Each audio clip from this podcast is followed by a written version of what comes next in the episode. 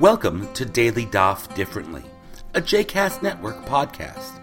This daily podcast invites you to join us to study the daily Talmud page with a variety of liberal rabbis and teachers. For more information about Daily Daf Differently, please visit jcastnetwork.org slash ddd. For more information about the other JCast Network podcasts and blogs, please visit jcastnetwork.org. When there are actions that could be either permitted or forbidden on Shabbat, depending on a person's intent, how do you determine what that intent is? Hi, this is Rabbi Scott Perlow, and welcome to A Daily Daf Differently. We're in Masechet Shabbat, page 144. We begin at the end of the daf with the memra of Rav Yehuda, who speaks in the name of Shmuel. We want to remember from yesterday that Rav Yehuda is our champion in saying that liquid that comes out of an object that we intend to eat, not that we intend to squeeze or drink, but rather liquid that comes out of an orange that we set out to be eaten, um, is in fact permissible on Shabbat because it is not separating between edible juice and inedible rind, but rather between edible juice and edible fruit, and it's permitted to separate two items that both have utility. The concern is separating items that can be used from that which is just garbage. Rav Yehuda says in the name of Shmuel that a person may squeeze a cluster of grapes on Shabbat into a pot with food in it. And it is not considered squeezing a liquid, but rather adding one food to another. This is the editorial comment of Rav Steinsaltz. However, he may not squeeze the liquid into an empty bowl. And what I've got to say is, if you were to look at this not as a student of the Talmud, but rather as frankly, any normal human being with common sense, this memra, this statement of Rav Yehuda would probably drive you crazy.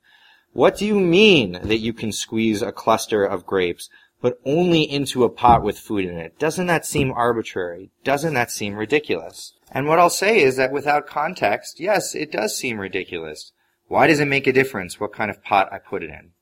But in the context of our conversation, that what matters at the end is what was the purpose of the juice that you squeezed from that orange or from that grape, suddenly where the juice goes becomes relevant. Because where you put the juice is a sign of the intent that you had when you were squeezing. Take a lemon, for example. When I squeeze a lemon, I could either be making lemonade, or what I could do, be doing is simply flavoring a dish before I put it out on the table. On the one hand, our rabbis don't want us to be over, don't want us to violate the prohibition against juicing on Shabbat. On the other hand, sometimes, you know, you need to put a little bit of flavor into the dish. And those two things to our rabbis were different activities. One violated the prohibition of juicing. The other one was just a way of flavoring. So the question is, how do you know? If you're looking at a person from the outside, how do you know that he or she is squeezing this lemon and violating the prohibition or squeezing this lemon in the perfectly permitted manner? And what our rabbis came up with is you know because of where they do with the juice and where they put it. Therefore, the siman, the sign of their intentionality, is whether or not they put it into an empty bowl, which is to say that it would be used qua juice, or whether or not it actually goes into a dish, being used qua spice, qua flavor. Thus here, and in a lot of other places in the Talmud, we learn that it's possible to signal your behavior using external means. This has been a Daily Daf Differently. I'm Rabbi Scott Perlow. I hope you've enjoyed today's episode of Daily Daf Differently, and that you'll join us again tomorrow for a new page.